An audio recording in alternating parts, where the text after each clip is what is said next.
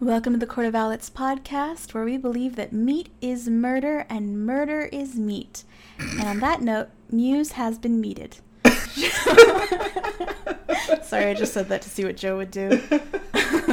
no, Muse has not been meated or muted. She is currently doing something very cool. She's waiting for Marvel to come back.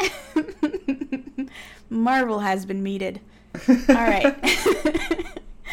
I'm V, and I am here with Joe. Hi.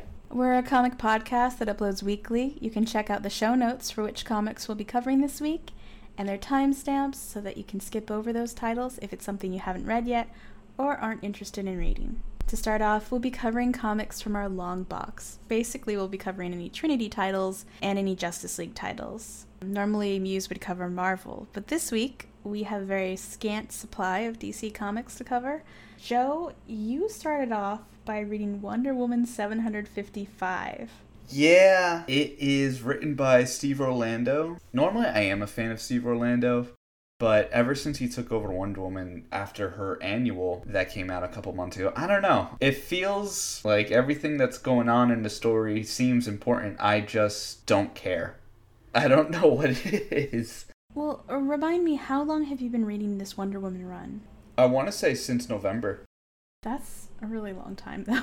Well, I just came in cold on this one, so obviously I have like a little bit of a different perspective than you who Mhm. have been on this, you know, journey with Wonder Woman. So what did you think about just the way the story was going? So the premise of the story, as I've mentioned in the past episode when we discussed Wonder Woman, somebody that she had helped raise from her life of her parents who were Nazis, this woman who Diana decided to name Helen, she found out about her Nazi parents and also found out that Diana kept this from her and didn't understand why Diana never told her. Helen decided she was so inspired by Wonder Woman she wanted to change the world, so she signed up with Argus because they were trustworthy at the time. Argus blows up because of Leviathan. Leviathan finds Helen, recruits Helen as his war master to put an end to Diana. And so War Master found out her actual name was Paula von Gunther, found out that she was not only a descendant of Nazis, but also Valkyries who battle against the Amazons. And both of their perspectives on this tale are opposites. Diana feels that the Valkyries came to Themyscira and just wanted war, so the Amazons gave them war. Uh, Paula's end, she believes that Valkyries went to Themyscira in search of knowledge and the Amazons felt that they weren't worthy of Amazonian knowledge, so they killed them. So was this like established that the Amazons are the bad guys in this, or is that just Paula's version? This is just Paula's version, but she does bring up a couple points to Diana how Amazons aren't perfect. And she's backed up by the editor in those. I love the boxes. I know. I think I pulled it because that was like the only part of this I laughed in because I know it's not a comedy. She was going off on Wonder Woman. She's like, Are they truly so above savagery? Have they never turned on each other? Have they never acted without honor? They did in Wonder Woman 75, says Paul, the editor. Do you truly believe something must be true simply because everyone keeps repeating it? A whole culture can be built on a lie. If the lie is strong enough, it could in Wonder Woman 754, says Paul. and you read 754. I did. I did not. So, what happened in that one? I don't exactly remember because that was way back in March. Right. But I think it was just more of the uncovered truths about Paula and her ancestry. Yeah, because she found her family spear, and with that spear, she gained connection with all of her ancestors. She felt every single death her ancestors had by the Amazonian hands. So, this is like confirmed then. This isn't just Paula's delusion. Right. Because Paul, the editor, is confirming that the whole culture is built on a lie. Not the whole culture, but just this one particular instance where they were fighting the Valkyries. That, yeah, the perspective is still like kind of split because you only see, I, I believe it was only a panel or two of these flashbacks. I mean, you see it again in this one too. Yeah, the one panel. So, like, just from reading this one, like, you don't even have to go back and read the last one to understand that she believes what she's saying. I'm just saying that Paul confirming that her phrase where she said, a whole culture can be built on a lie if the lie is strong enough. Paul, like, going, yeah, look at the last episode. Because it kind of like trying to get you to side with Paula here about Gotcha. the Valkyries were innocent. They were only seeking knowledge, and the Amazonians turned on her. But then again, like, also. Diana has been in this state of a flux right now for the past couple issues where a bunch of these different truths became uncovered and she is basically trying to refine herself of what it means to be Wonder Woman again. Mm-hmm. But that was the whole start of Orlando's run. He's only been on it for a couple issues. It's nothing super long. And it was only going to be a small time anyway because he is leaving to go work on a Marvel story. So he was just going to be a temporary writer until they found the new Wonder Woman writer. Hmm. So this is kind of like just a filler. But again, I just hated everything about Event Leviathan. So anything tying to it and be like, no, it's still current. I'm just like, ugh, just let Yeah. it die, please. Yeah, basically, with what happened in this story, to quickly sum it up, is that Donna Troy actually got encountered by two of War Master's four horsewomen because they're trying to recruit her to go against Diana and open up the portals to Themyscira to take back what the Valkyries attempted in the beginning. And at the same time, Wonder Woman gets teleported to fight War Master, who is Paula von Gunther, head on.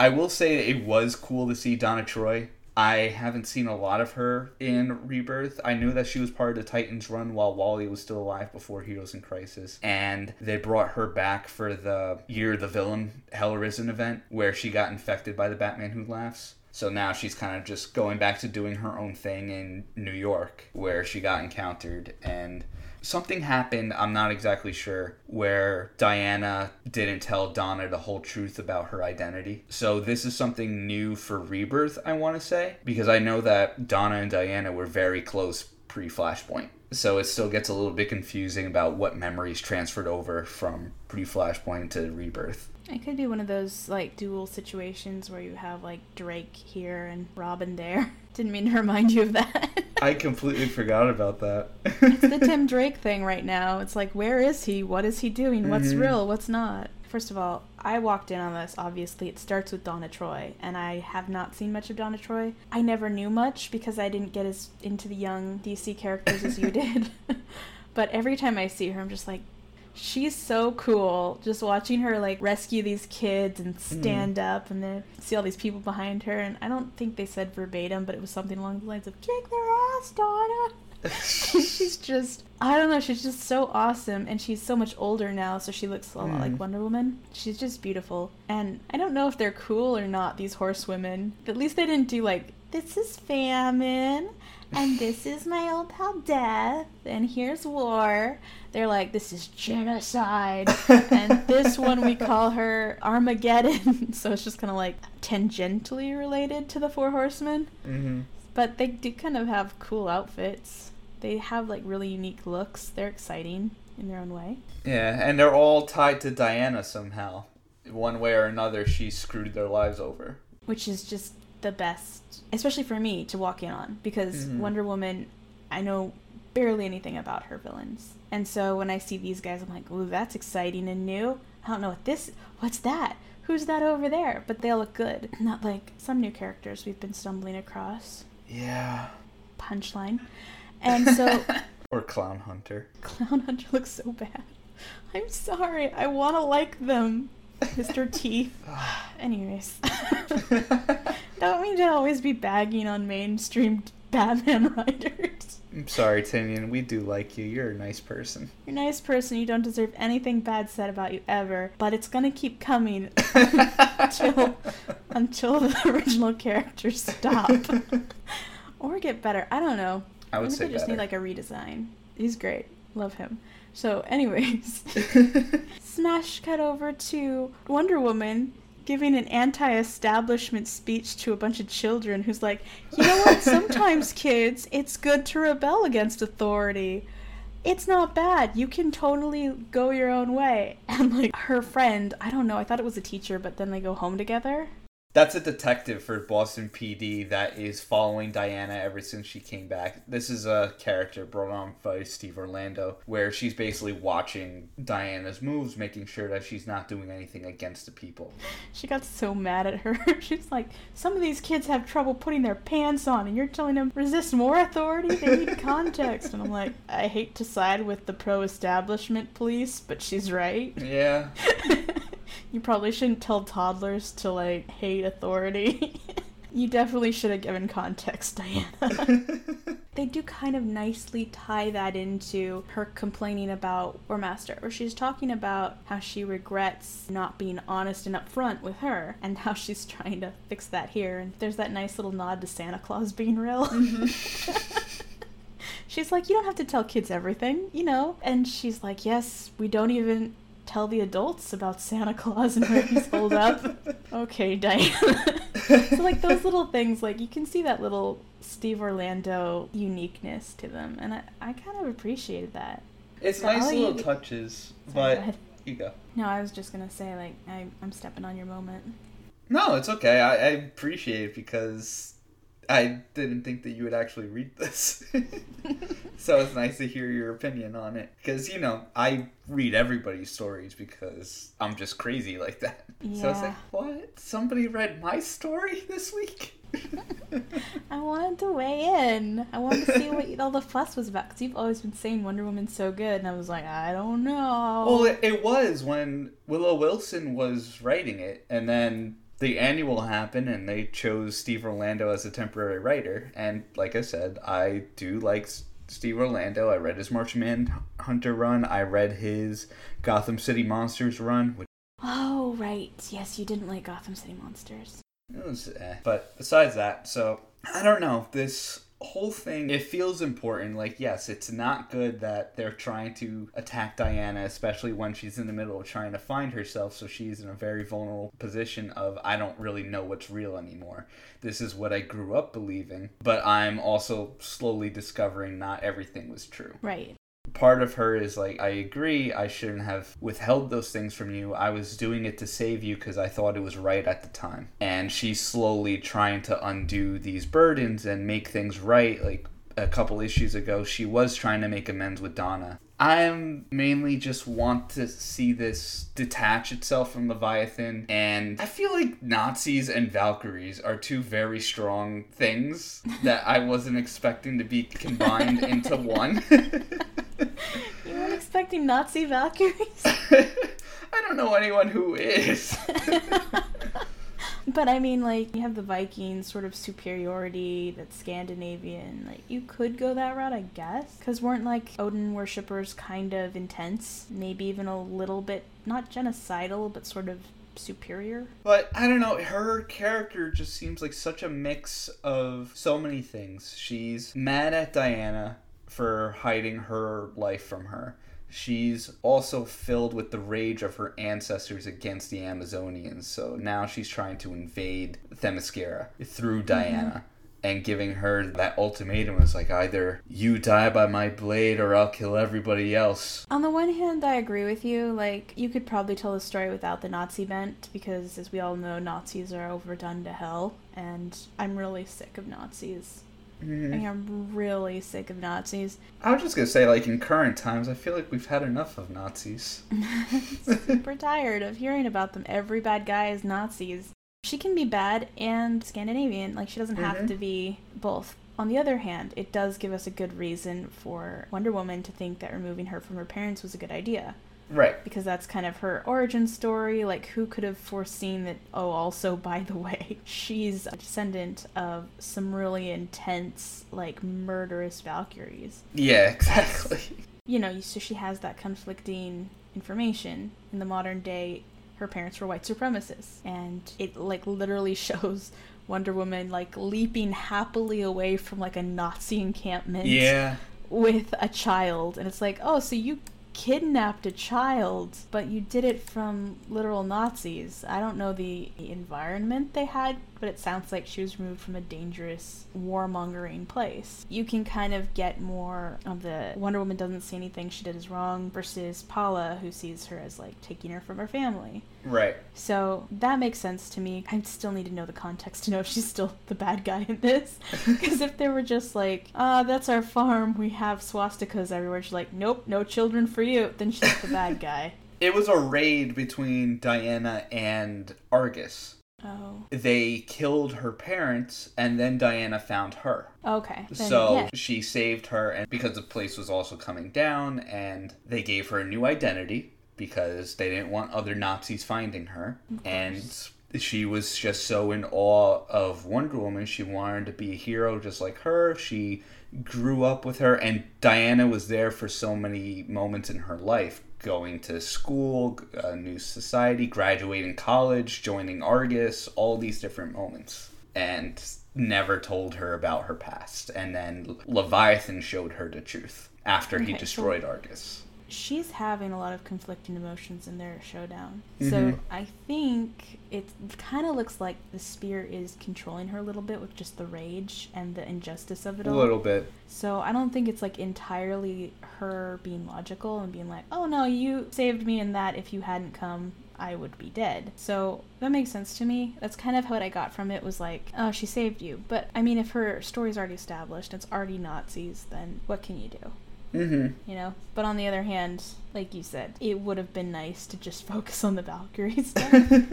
because then you do address a lot of that ancient history thing, where she's trying to be the victim, but you are a little bit muddled with the Nazi stuff. right. I can't really feel that sorry for your distant ancestors, because your more recent ancestors were pretty into the whole, like, genocide, thing.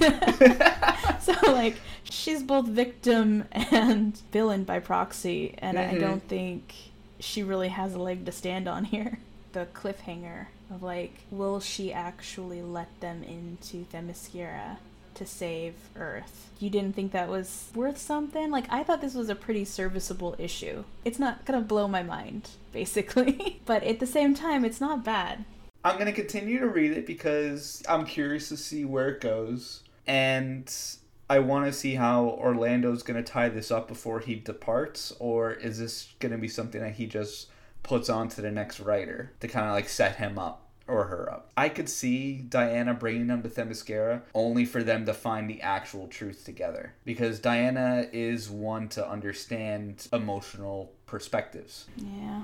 I mean, that would sound good. Like, if she could convince her to leave her weapons behind, then they could go together. Yeah. Because they Mhm. both think they're right, and neither of them is. Well, Wonder Woman isn't enti- entirely sure. And I don't really know what's going on with Donna. Like, they really think they're gonna recruit her? it's one of those things like you go after the sidekick who's like, hey, remember when they piss you off? You want to get back at them? And loyal sidekicks are like, no, not really. Like we kind of have our quarrels here and there, but we still respect and love each other. I like Donna's approach, though. She's not like, no, thank you. She's like, you know what? You're right. I have been stressed out. I have had a rough go of it. And uh, thank you for volunteering as my sparring partners, because I'm gonna kick your ass now. I love like Donna so much. I can give you a couple recommendations of Donna Troy to read. you? I would happily, because Donna was one of my favorites, and I'm sorry that I didn't grow up to read her 80s Wonder Girl issues. I've only known her as Troy and Donna Troy from like early 2000s. And then her whole death and resurrection of coming back, and her whole mixed up timeline and origin stuff. I'm gonna go on a Donna Troy adventure and I will live tweet the whole thing. Because I know you probably don't have the recommendations off your head right now, but I'm sure our listeners want to hear some more Donna Troy stuff. Someone out there has to, because I'm just discovering her and I love her. Outsiders, and the death of Donna Troy. These are all from the years 2000 to 2004. I'm not gonna start with the death of Donna Troy. No, that's the last one. Where should I start though? In actuality, I would start with the New Teen Titans back in the 80s. Ah, goodness, this is Young Justice all over again. But I started with the Titans comic back in the early 2000s. So Mhm. she was already super well established. And this is when Dick was trying to reform the Titans before Connor, Tim, and Cassie became the Teen Titans. They were Young Justice at the time. okay, I'm gonna try there. That's a lot more reading than I was expecting. I was thinking a few, a few omnibuses or something. I don't know. I mean, they have those too. You can take your pick. Listen, I, I'm gonna just dive in. I'm gonna write down what I'm reading. If I find anything cool, I'll just post those. There you go. Yeah. Okay, sorry, wrapping it up. Do you have any more to say about it, or do you want to give me a rating? It was still very lackluster for me. I'd still give it like a four or five out of ten. I'm curious to see where it goes, but maybe it's also because there's just such a gap between the last time I read Wonder Woman, so I'm not as emotionally invested in it right now as I was. But maybe that'll Yeah. change as printing starts kind of speeding up a bit more. Makes sense. Yeah, I can't wait to see who the established writer is who's gonna take over it. Mm-hmm. It doesn't seem like it'll wrap up very quickly. It started with the annual, which I believe came out in January or February. Well, how could it go on for five issues then if it's only once a month? You're right. I don't remember. Okay. Well, that makes sense. Mm-hmm. Thank you so much for introducing me to Wonder Woman because I think. I'm back on board. I'm ready for this art. I was I'm gonna say, as somebody now. who just jumped right on board, like, what do you think of it overall? Like your rating? I mean, maybe like a 7 out of 10. I don't want to go too high now because I'm intimidated, but I mean, normally I'm the hater in the group, but I really liked this. It made me happy. I think my standards for Wonder Woman are so low because every time I see. Hear me out. Every time I see an animated Wonder Woman, she's just the kind of person like abrasive personality where I'm like, mm-hmm. I would not like to be left alone in a room with her. Like we wouldn't have anything to talk about, and uh, she seems mean. I don't like her. but this Wonder Woman was great. I love Donna Troy. I will say that Orlando does a good job of playing up that emotional side for Diana. And it's really Oh, nice yeah. to see her claw with the kids, not down at the kids. Right. I showed you that one from that old comic where she was talking to those kids and playing with dolls, and she's like, "Hello, Yeah. hello, woman. I'm here to to ogle your bulbous body or something like that." It was so weird, and I was like, "That's the Wonder Woman I know." Because we were talking last week about Wonder Woman. You're like, "Yeah, she's like that in the comics," and I was like, mm. But I guess like in this one she really isn't and even donna says like if wonder woman was here she wouldn't even fight you she would want to talk to you about your grievances and that's how she acts towards the main baddie who is dressed up in a hitler's fashion dream she's got that black and red eagle Mhm. look to her incorporated into the um, headgear for the valkyries and she's got a spear so that's interesting i still don't like her outfit as much as her sidekicks but that's beside the point um, Wonder Woman is just so sweet, and she's definitely trying to talk her down. She's not even trying to fight her very much. She even lets her get self get like speared through the shoulder Yeah. and pinned to a wall, and she doesn't even complain. She's still trying to talk her down Mhm. and make her feel like she is cared about, like she's being heard. And it's just the most wonderful person where you're just like, yeah. Aw, that's a hero. Like every hero in Mhm. this acted like a hero, and it's been a while since. I mean, It's a fresh breath of air, Batman and isn't there's it? Superman, and you're just like, I expect certain things from you people, and who knew that Wonder Woman was the one holding the line while these two go off script? Wonder Woman's holding it down. She's keeping it tight. I like that. I mean, she gets bonus points from me for that. Everything about this I liked. I'm glad. It didn't blow my mind, obviously. It was a substantial issue. It was good.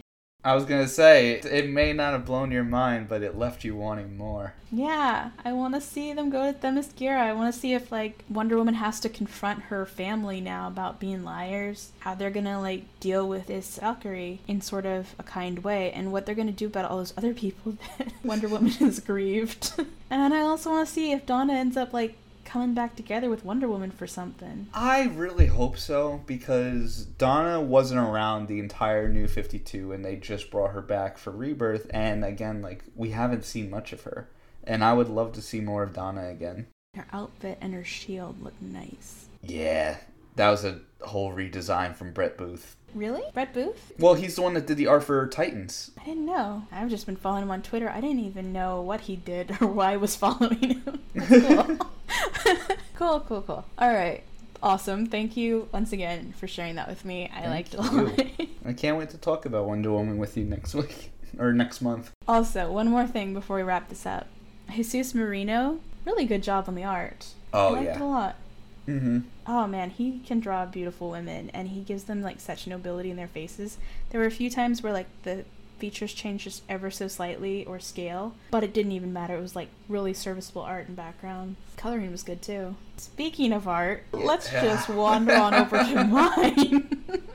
so this art for DCeased Unkillables number 3 by the amazing Tom Taylor and questionable Karl Mostert.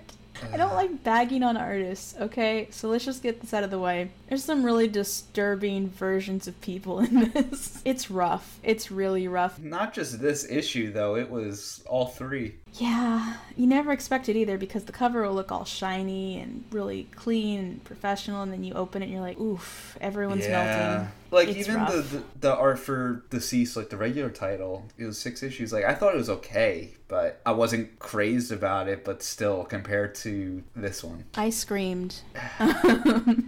In DCeased 1, I was cringing and gritting my teeth. In DCeased 2, I was shaking my hands at the sky. And in number 3, I was ready to throw it down in anger. But it's just certain people, like, they will have their shoulders on backwards, or their butts will be sinking down their legs, or their faces are, like, sunken back or up. But Mhm. just know that if you get this, the inside's rough, and you're just gonna have to deal with that because the story is pretty darn exciting. Oh my gosh, yeah. I'll be honest, the layouts, like as far as this artist can lay stuff out, it's good.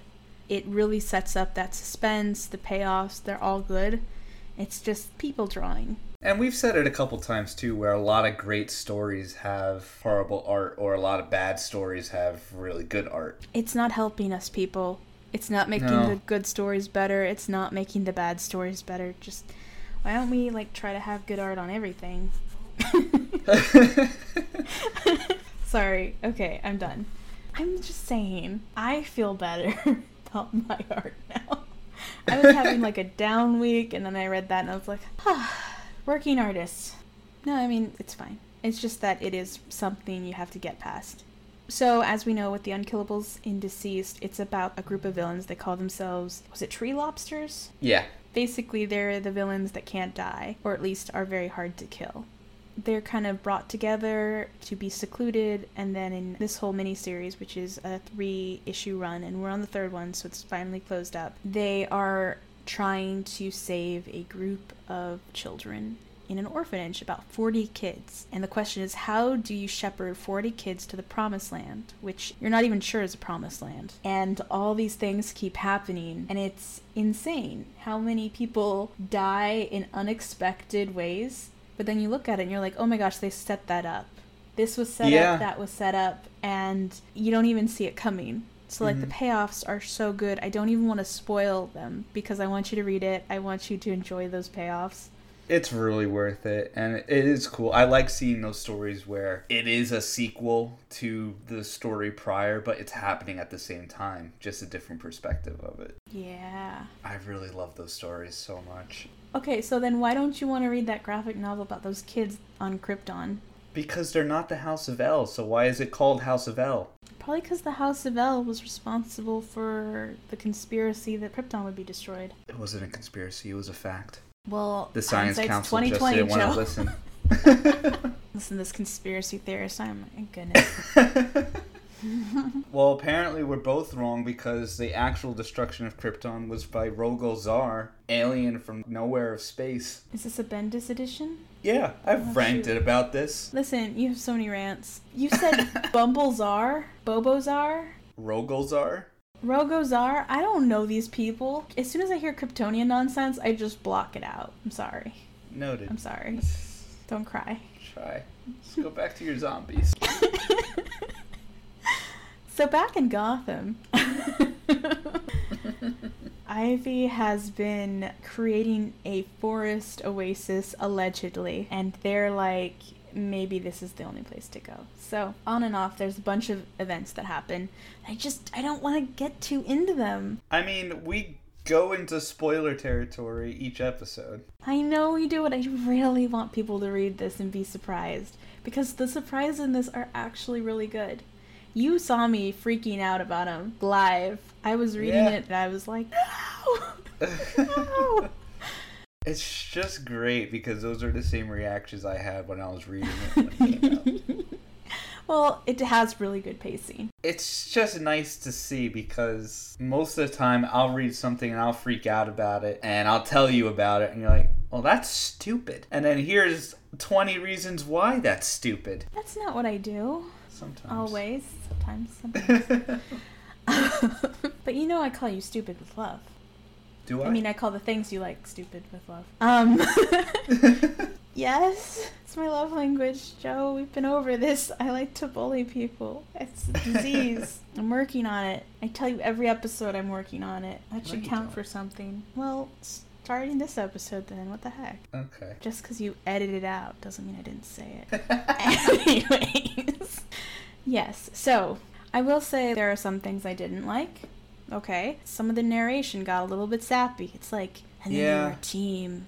They became more than a team. They became a family. Like that kind of stuff. Where you're like, yeah. all right, should I leave? That's how I feel like whenever I read that kind of narration. I'm like, I'm gonna leave. Um, some of the dialogue was a little bit sappy. It was kind of setting stuff up to the point where, you know, in my head, I'm thinking this is like one of those Dear John things where they're like, this is the overly sappy letter the wife writes just before she kills herself, you know? And you're just watching it after everyone's dead. You know someone's narrating, but you don't know who they're a little bit over nostalgic and it gets a little weird. There's this weird bromance thing happening with Jimmy Gordon and uh, Deathstroke. There's a weird bromance between them, and then there's a weird forced romance between her and Jason.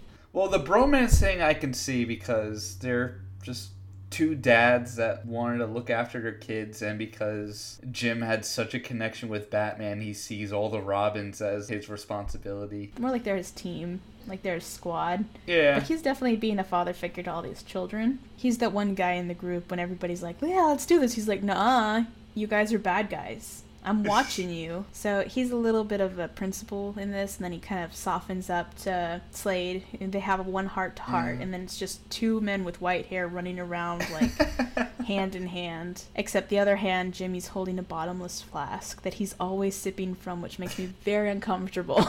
it's a little too close to the Harley Quinn, Jim. Or from the Harley Quinn animated series. He's always got that flask, and he's like He chugging it. I'm like, where's all this booze coming from? You're in an orphanage. Anyways, Jason was another one of those things. He was so edgy and annoying. He's just so yeah.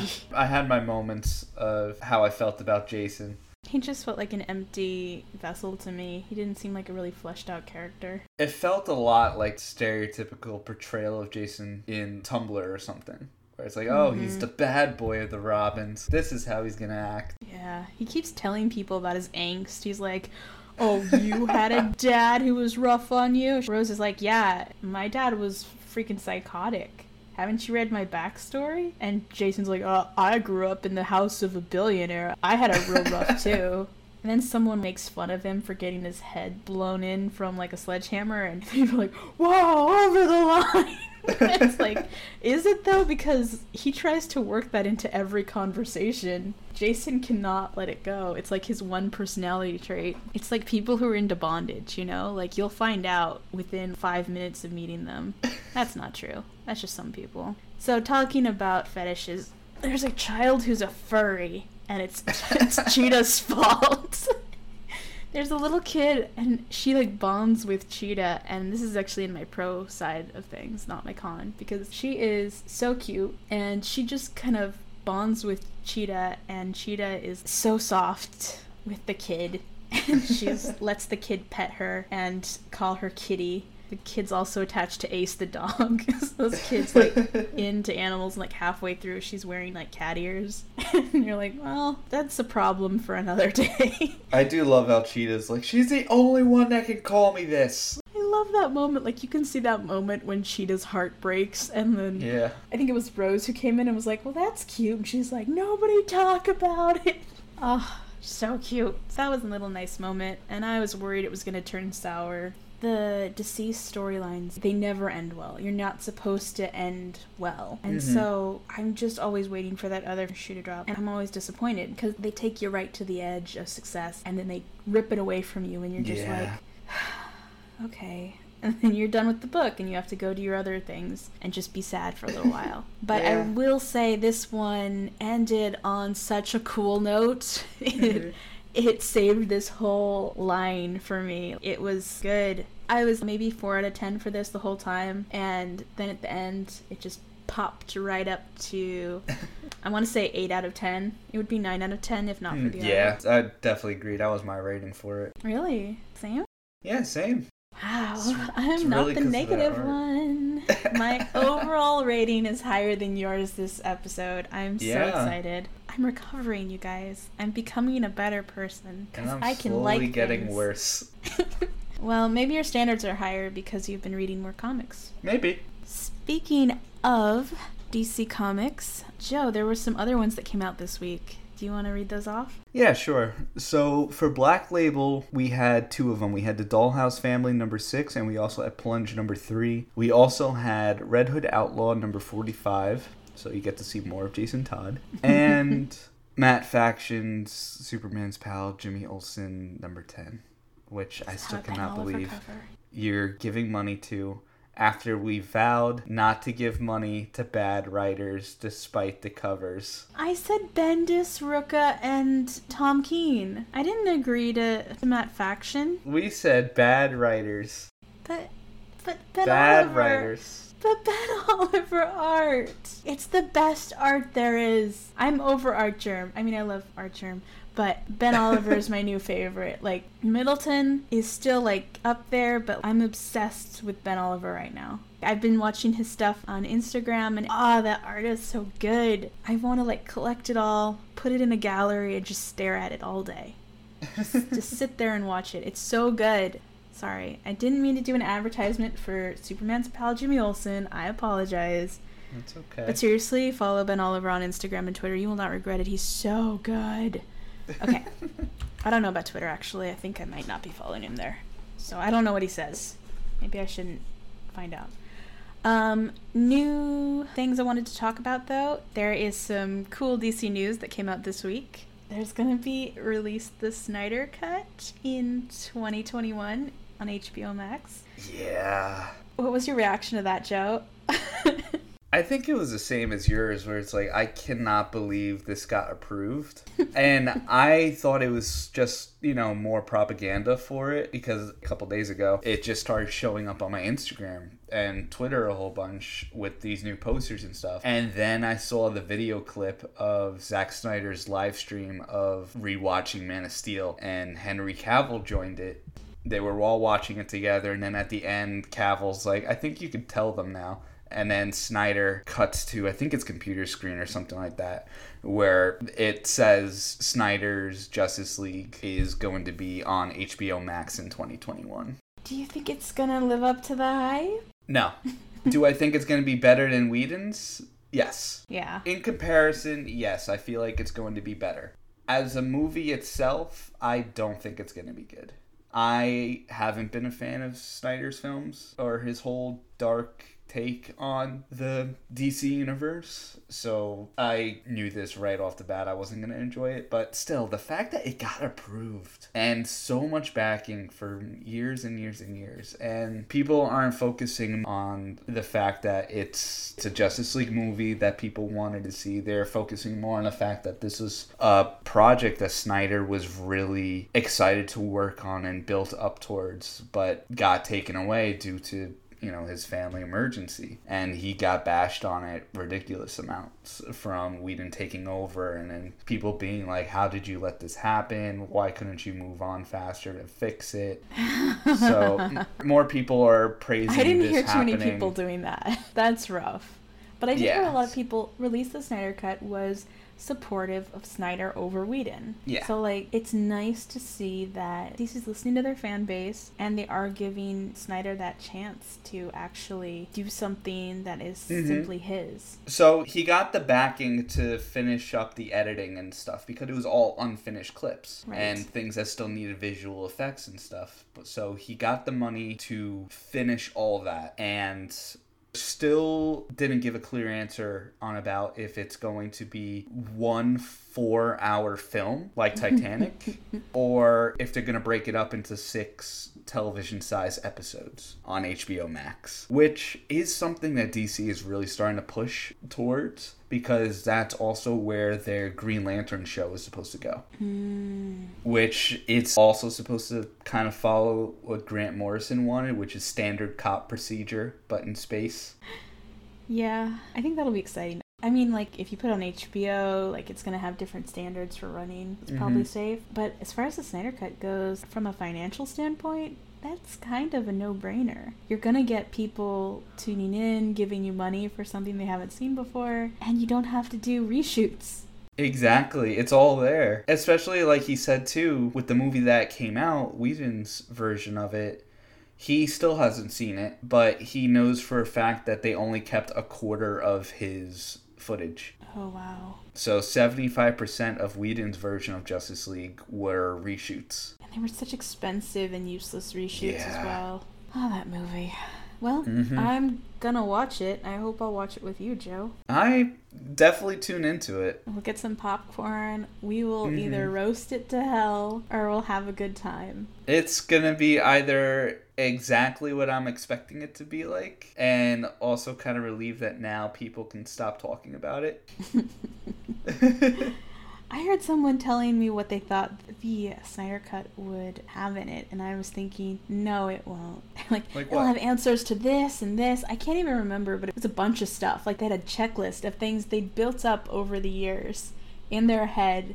It was supposed to have Superman in the black suit. It was supposed to have Darkseid. It was supposed to have Martian Manhunter. And it was supposed to have Green Lantern. It was? Oh, that's right, Yeah. it was. Yeah.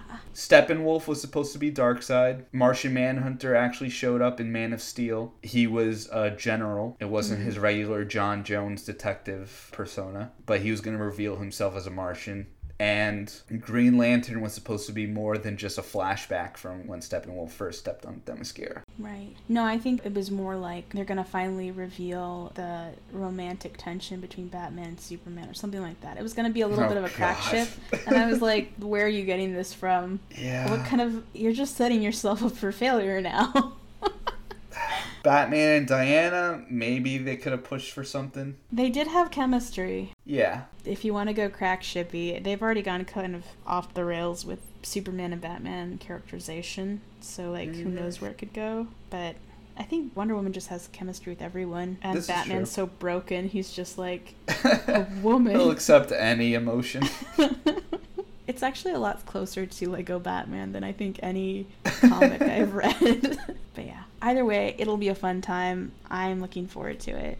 The only other news that I have for today is Ruby Rose is leaving Batwoman. I heard this from Joe, and The I am still in awe. actor is leaving after only one season of this show. They said that it has nothing to do with the reviews of the show. It doesn't have anything to do with Ruby Rose's mental health. I saw another article today saying that it had to do with the stress of being a lead actor on a series like this. and it was reflecting on how she was acting towards her colleagues and her coworkers on set. Wait, what? Ruby Rose said that it was a decision that her and Warner Brothers came to because the stress of being a lead actor on the series was too much for her. Okay. I respect her for admitting that.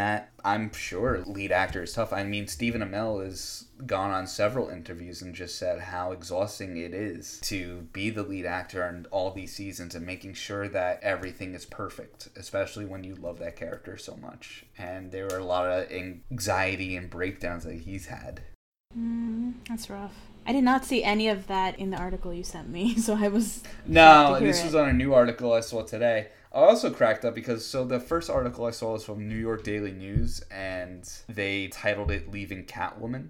They did! Oh my gosh, I just noticed! the title actually on the thing says Ruby Rose exiting Batwoman after one season, so they Right. fixed it. But the URL still says NY Ruby Rose leaving Catwoman. Oh no! Mm-hmm. I mean, that's kind of how her fans go, as far as I'm like, listen, if I were her, I would leave. I mean, I best of too. luck to her because this show was not doing her acting career any favors. The main thing that people are taking from this is what the CW executors said, which is that they vowed to hire another LGBT actress for the series for the second season. But my main thing is how are you going to replace the lead actor? now, I don't know a lot about Kate Kane or Batwoman in general. I do know that she dies and comes back to life. But are they going to try to do a reincarnation thing? Or is this going to be like a Fast and the Furious scenario? where they're just gonna be like, no, this is Kate Kane all along. I mean, they're not gonna do it. all, all LGBT plus people all look the same, so there you go. Here's another one. But I mean, they could do a Doctor Who version of things where they're just like, yeah. Batwoman actually can reincarnate. Listen, we all know now that there are Lazarus pits in the United States of America. So here's what I propose Batwoman goes on a mission to California. She dies. Someone chucks her body into that secret Lazarus pit, which is apparently really easy to access. And then instead of coming out with a sparkly new catsuit, she comes out with a whole new face. I love how annoyed you still are about that. I don't understand how Lazarus Pits can give you a wardrobe change. I don't. It's so weird. Why did they do that? They have no respect for Catwoman, honestly. I don't blame the writer. I don't blame the artist because I think it came from higher up, but I want to find that person and I just want to have a little talk.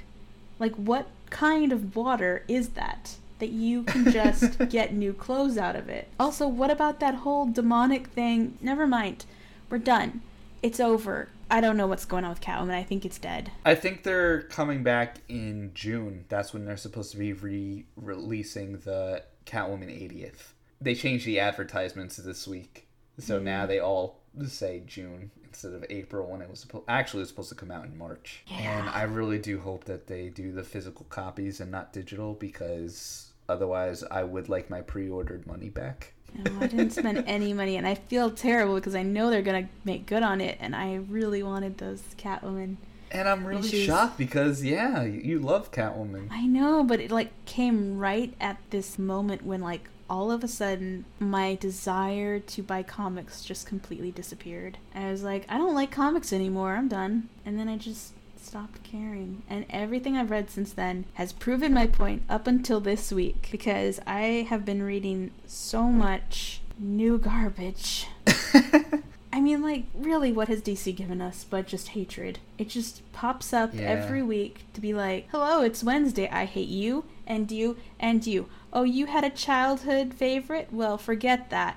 You don't matter. And that's just kind of how it feels every week. I will say the two titles I've read that have yet to disappoint me are Hawkman and The Flash. I knew you were gonna say those two. And Batman Superman. Batman Superman's nice. I keep forgetting that exists. Which is also written by the Flash writer Joshua Williamson. Lovely man. But back to Batwoman. I just want to know she can't throw a batarang, yet she can change her entire appearance now. I don't think that's one of her superpowers. I just think it's going to be interesting to see how they do it. If I were them, I would start over from scratch because their views tanked. I would too. I would go to a different Earth. Apparently, they just had their season finale. She was still in it. Maybe they'll get Ruby Rose to do a cameo in the first one just to hand it off. Yeah, maybe like the Fast and Furious thing.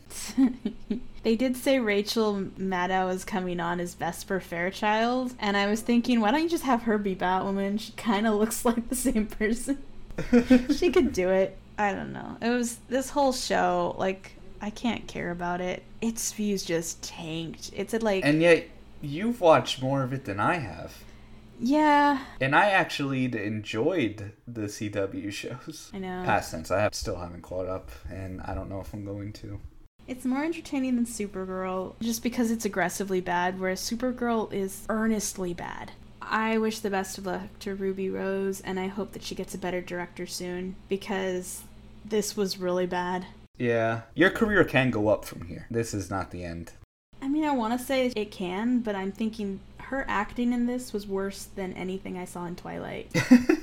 but um, directing on Batwoman is horrendous, and the writing is horrendous, and everything yeah. about it is horrendous. So if you can escape, uh, you should run. Good luck, Ruby Rose. I honestly hope you get better directors in the future. in the meantime, sorry, you're just like, That's okay. yeah, no more negativity. But then you talk about Batwoman, and I'm just like, oh my gosh, I cannot believe people made that. And I'm still in awe. It's just jaw dropping. Okay, DC Comics. Let's talk about next week. Joe, you have the list for what's coming Sure. out next week. There's actually a couple that I'm excited for next week. So for May 27th, we have Aquaman 59, which I have been waiting for. Batman 43, which I have been waiting for. We have two Black Label titles again Basket Full of Heads number 7 and The Low Low Woods number 5. We have The Flash number 754, which I am shocked because I'm pretty sure that was monthly, unless they're trying to make it bi weekly now. Just to finish up Williamson's run because he said that he's going to be ending Flash, which is really sad. Yeah. But you also have He Man and the Master of the Multiverse number six, The Last God number seven, Justice League 45, Sandman Universe, The Books of Magic number 19. We have Suicide Squad number five, Supergirl number 41, Teen Titans number 41, and The Terrifics number 27. And DC also announced that Supergirl and The Terrifics are going to be finishing their runs digitally. That's unfortunate. Uh, Did I read the Terrifics? I think I read one issue of it, and I didn't mind it. I thought it was kind of sweet. Supergirl I didn't enjoy, and I stayed on a lot longer on that one. I just read it for Joshua Middleton's covers, let's be real. So I'm.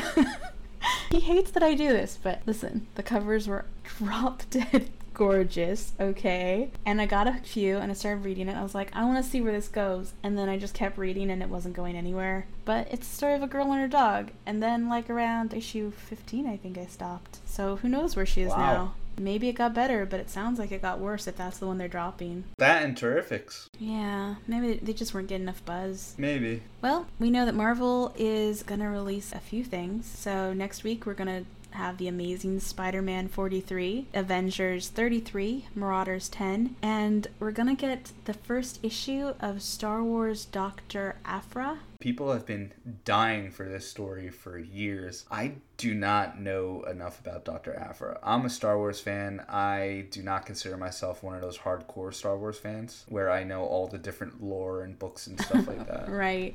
I thought there already was a Dr. Aphra number one, wasn't there? There was, like, she's had a couple titles, but this is one of the latest ones to come out. I feel like I read one and I didn't like her. So I'm interested to see if there's new interpretation.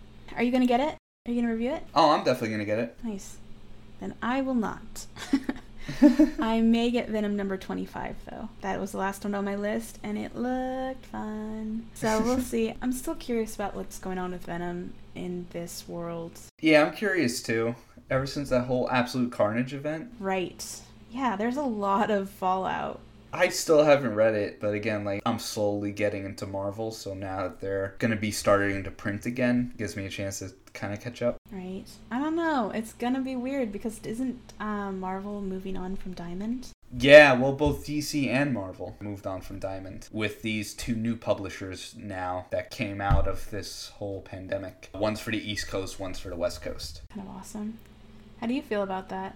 As long as it helps them to get back onto the shelves of comic book shops and being able to support the comic book shops. As of right now, it's very limited in terms of people walking in because, as we all know, the country is slowly trying to get back to where we were. Mostly, these comic book shops are doing order pickups or mailing them to people's houses, or in some situations, only letting a few people in at a time. Yeah, I feel really bad for people who thought to open up their own comic Yeah. shop. But Jim Lee, because he's been doing this art auction thing for 60 days, he's doing a sketch a day, and a bunch of other artists chimed in with that, donating it towards comic book shops. They've already raised $628,000. Good for them. Wow. And it's been 40 days so far. Awesome. I would definitely look into that. I saw some auctions going on on Instagram. It looked Mhm. really exciting. And it looked like it was really alive. They look so good. I want the I art pieces so bad. I know. I had to walk away. I was like looking at them. I'm like, ooh, that's for sale. And I was like, nope, no, no, no, no, no, no. Francis Manapul just released a Flash print uh huh. And oh my god, it looks amazing. Glad they're actually keeping the artists occupied too. Like they're oh, probably Oh, yeah. getting huge number boosts from this as well. So that's good. I'm glad it's all working out. And I personally am really glad that Diamond is falling into the background because I hate monopolies. I think it's really great that we're going to see some more diversity in distributors. I would love to see a lot of small printing shops getting some work out of this. It sounds like they're limiting the amounts, but it would be good to see a lot of jobs being created, especially for indie and imprint Yeah. stuff, just because I think it would also drive down the price for a lot of independent creators if there was just more demand. I don't know. We'll see. In the meantime, we just had like a full episode of just the two of us for the second time in two weeks. I'm sorry that we're missing Muse, but we can't wait to have her back. Yeah. But we had fun. yeah, I agree. It's pretty mellow with just the two of us, though. it's nice, relaxing. Hush you. We don't want her to think we don't miss her. She won't come back. no, but I did enjoy these two with you, Joe. You are a blast. Thank you. You're pretty swell yourself. You know, Joe, most people in this era would not feel comfortable using the word swell. All right, I'm going to let you go to bed, and all of you, thank you so much for listening to this week's episode of the Court of Outlets podcast. Remember to follow us on Twitter and Instagram at Court of Outlets. Let us know which comic you want us to cover next week, or comics. And make sure to stay up to date with our latest episodes by subscribing to the podcast on Anchor, Apple, Google, Spotify, and everywhere else you may listen to your podcasts. Good night. Take care, guys.